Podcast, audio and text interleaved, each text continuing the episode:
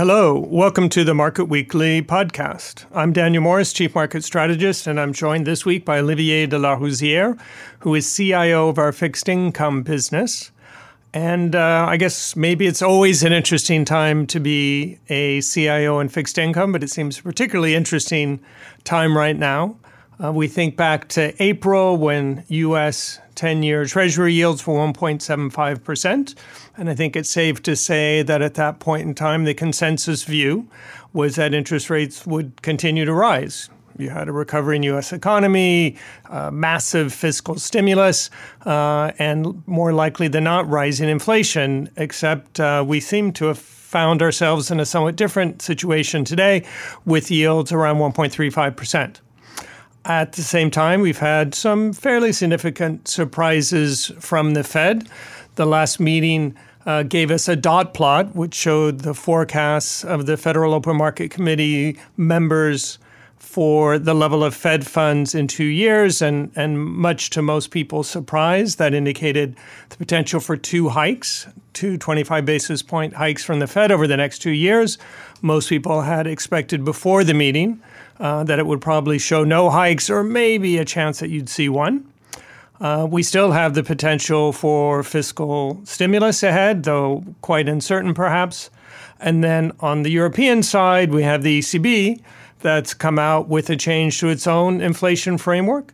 Uh, and then, of course, there's the pandemic, which uh, sadly we're still talking about and certainly still having an impact on the outlook for the economy. So, like I said, Olivier, very interesting time. Let's start with maybe the more short term or near term performance that we've seen. How do you understand the recent movements we've seen in the fixed income market? We had a strong start of the year, and everything, as you said, seemed to make sense. Uh, we just had to focus on macro, and and it all made sense according to the uh, growth and inflation expectations, and the nominal rates would move accordingly, meaning. Uh, go higher. So the overall performance turned to negative. Uh, that that was a bit tough for clients, but we're able to outperform and and deviate massively from our benchmarks in in terms of duration mostly.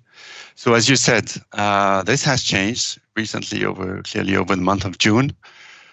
The main trigger for this for this move, not only in the U.S. actually, we we have the exact same move in in Bunds, but it started with some some speeches by central bankers, and starting with the U.S. with Mr. Powell, who uh, uh, clearly brought volatility, brought complexity to our understanding of what the new policy is for the Fed in terms of uh, inflation targeting.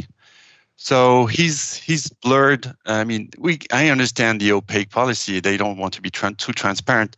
But then again, he really mixed things uh, up too much, considering the strong macro figures that we've seen on growth, on inflation. So we we could discuss about the peak on growth. You know, is it is it over already in the U.S. Uh, like it is over already in China?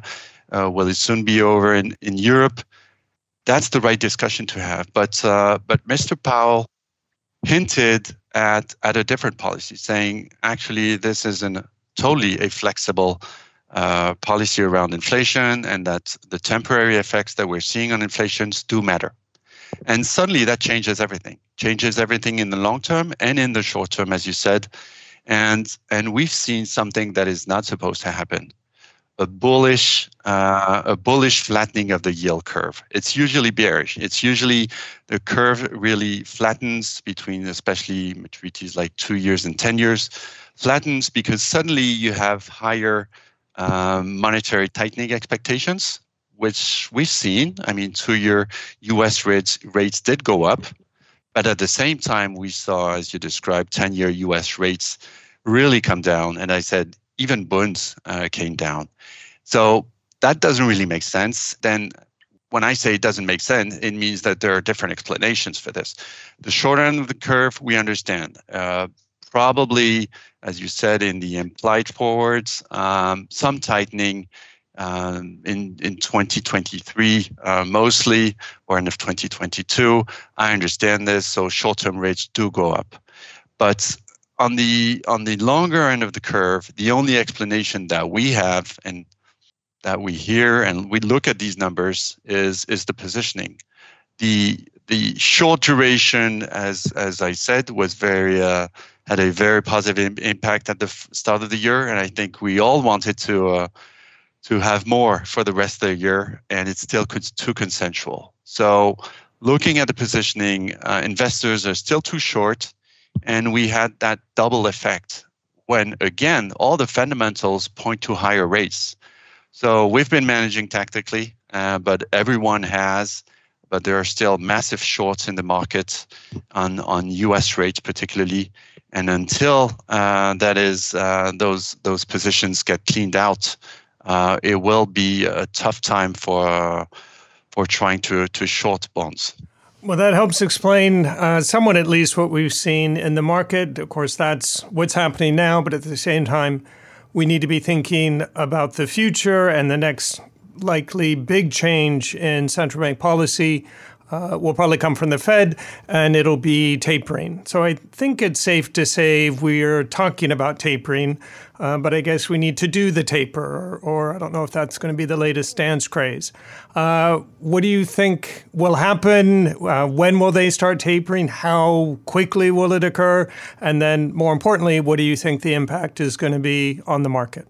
Yeah, and in the U.S., uh, you have you have this anticipation of, of possible change in monetary policy, but also fiscal tightening. Um, there's been a change of president, and uh, and this fiscal tightening uh, should be about raising taxes. And if this happens, then there's a risk on growth. And you're right. Now it's about tapering. Uh, so the Fed and and the way we see the impact on rates, of course, is more on the stock. I mean, there's a debate more on the stock than the flows.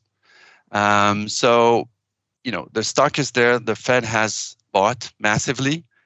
They're selling some bonds, which is something new on corporates, but for the rest, of course, on treasuries, they're not selling.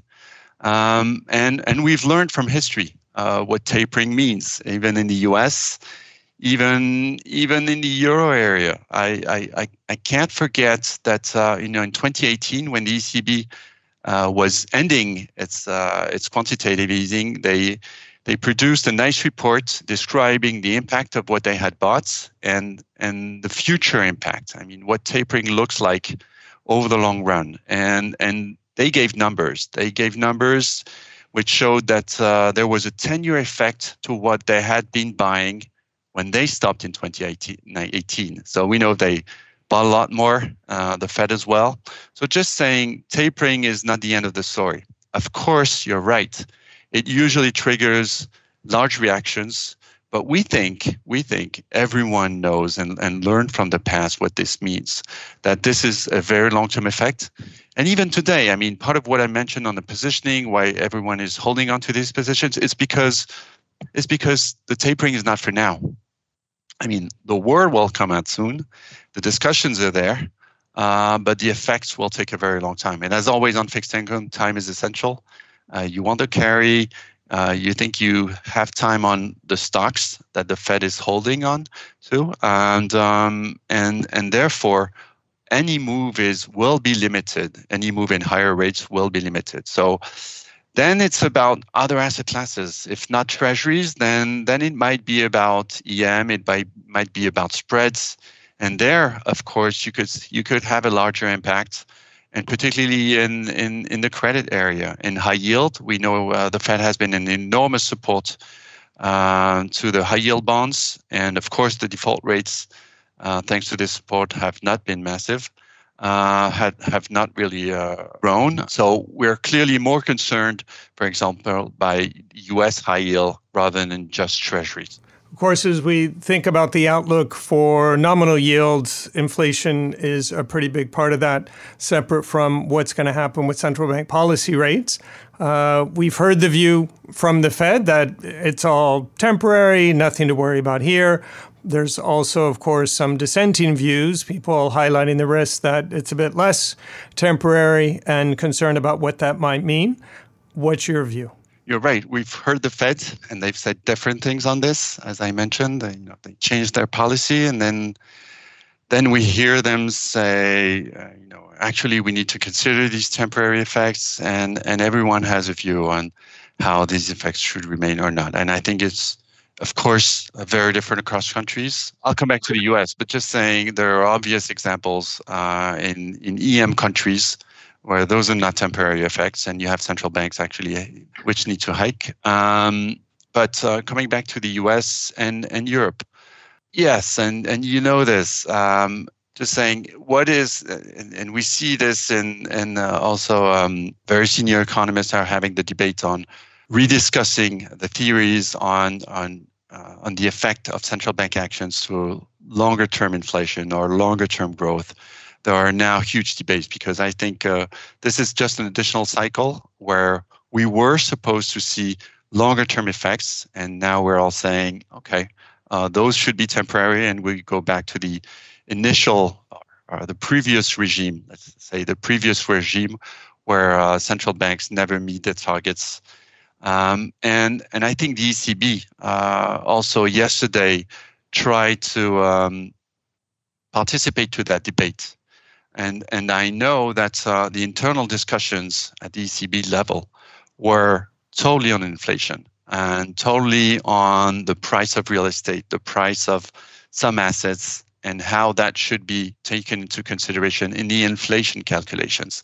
So we see the central bank struggling to stay uh, credible on their inflation targeting, and, and they have changed policies. And what uh, the ECB announced yesterday is quite different from what the Fed is doing in terms of uh, average targeting. So the ECB just announced that they will have a range. We were expecting maybe a larger range. So um, a symmetrical range of 0.5% would have made sense, a, a, large target range. Instead of that, they're letting us know that it's symmetrical, but uh, but they'll they'll react to anything that's uh, way above or below this target. So just saying they're struggling to stay credible in terms of targets, and then the, you have the real numbers. Then your question is, uh, have things changed over the long run with this crisis in terms of sectors, in terms of consumption, in terms of uh, labor market, of course, in the US.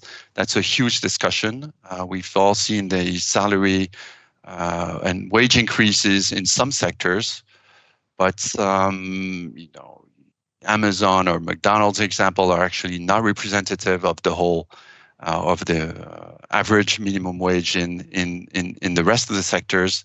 So we'll keep having that debate on some sectors and how they're representative of not or not.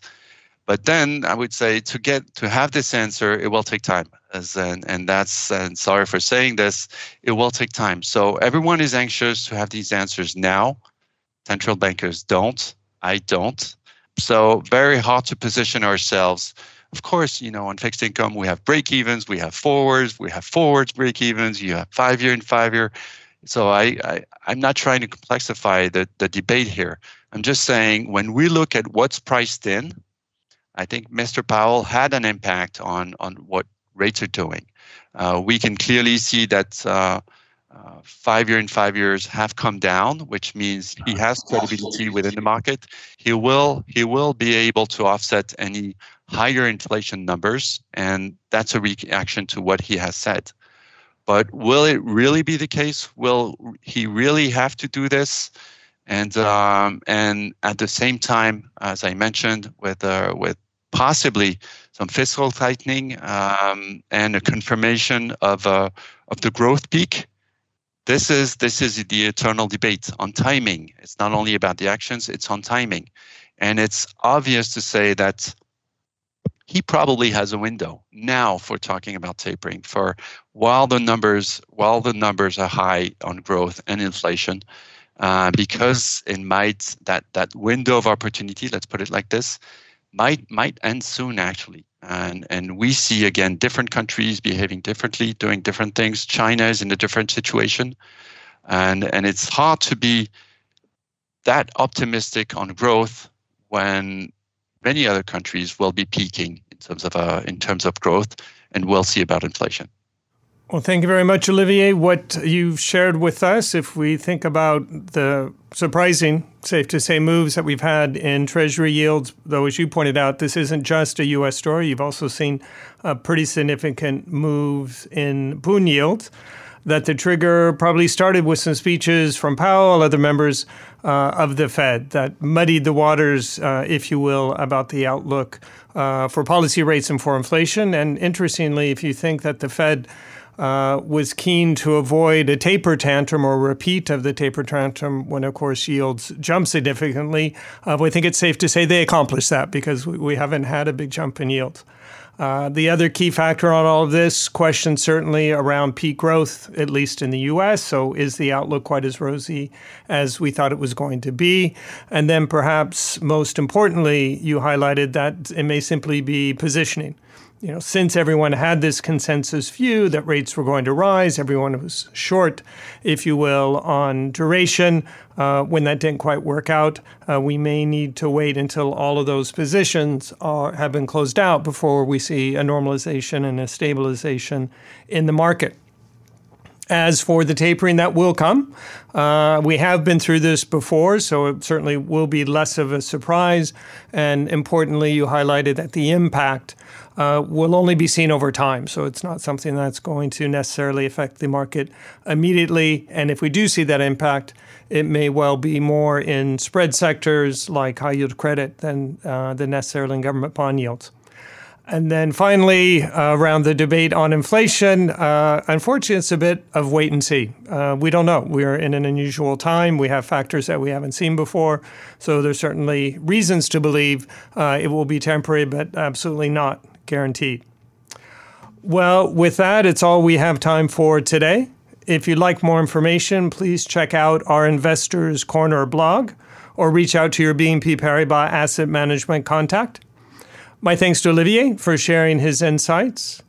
Please join us next week when I'll be speaking with the portfolio managers of our Inclusive Growth Fund. What is inclusive growth? Well, you'll have to join us to find out. Until then, we hope you stay safe and take care.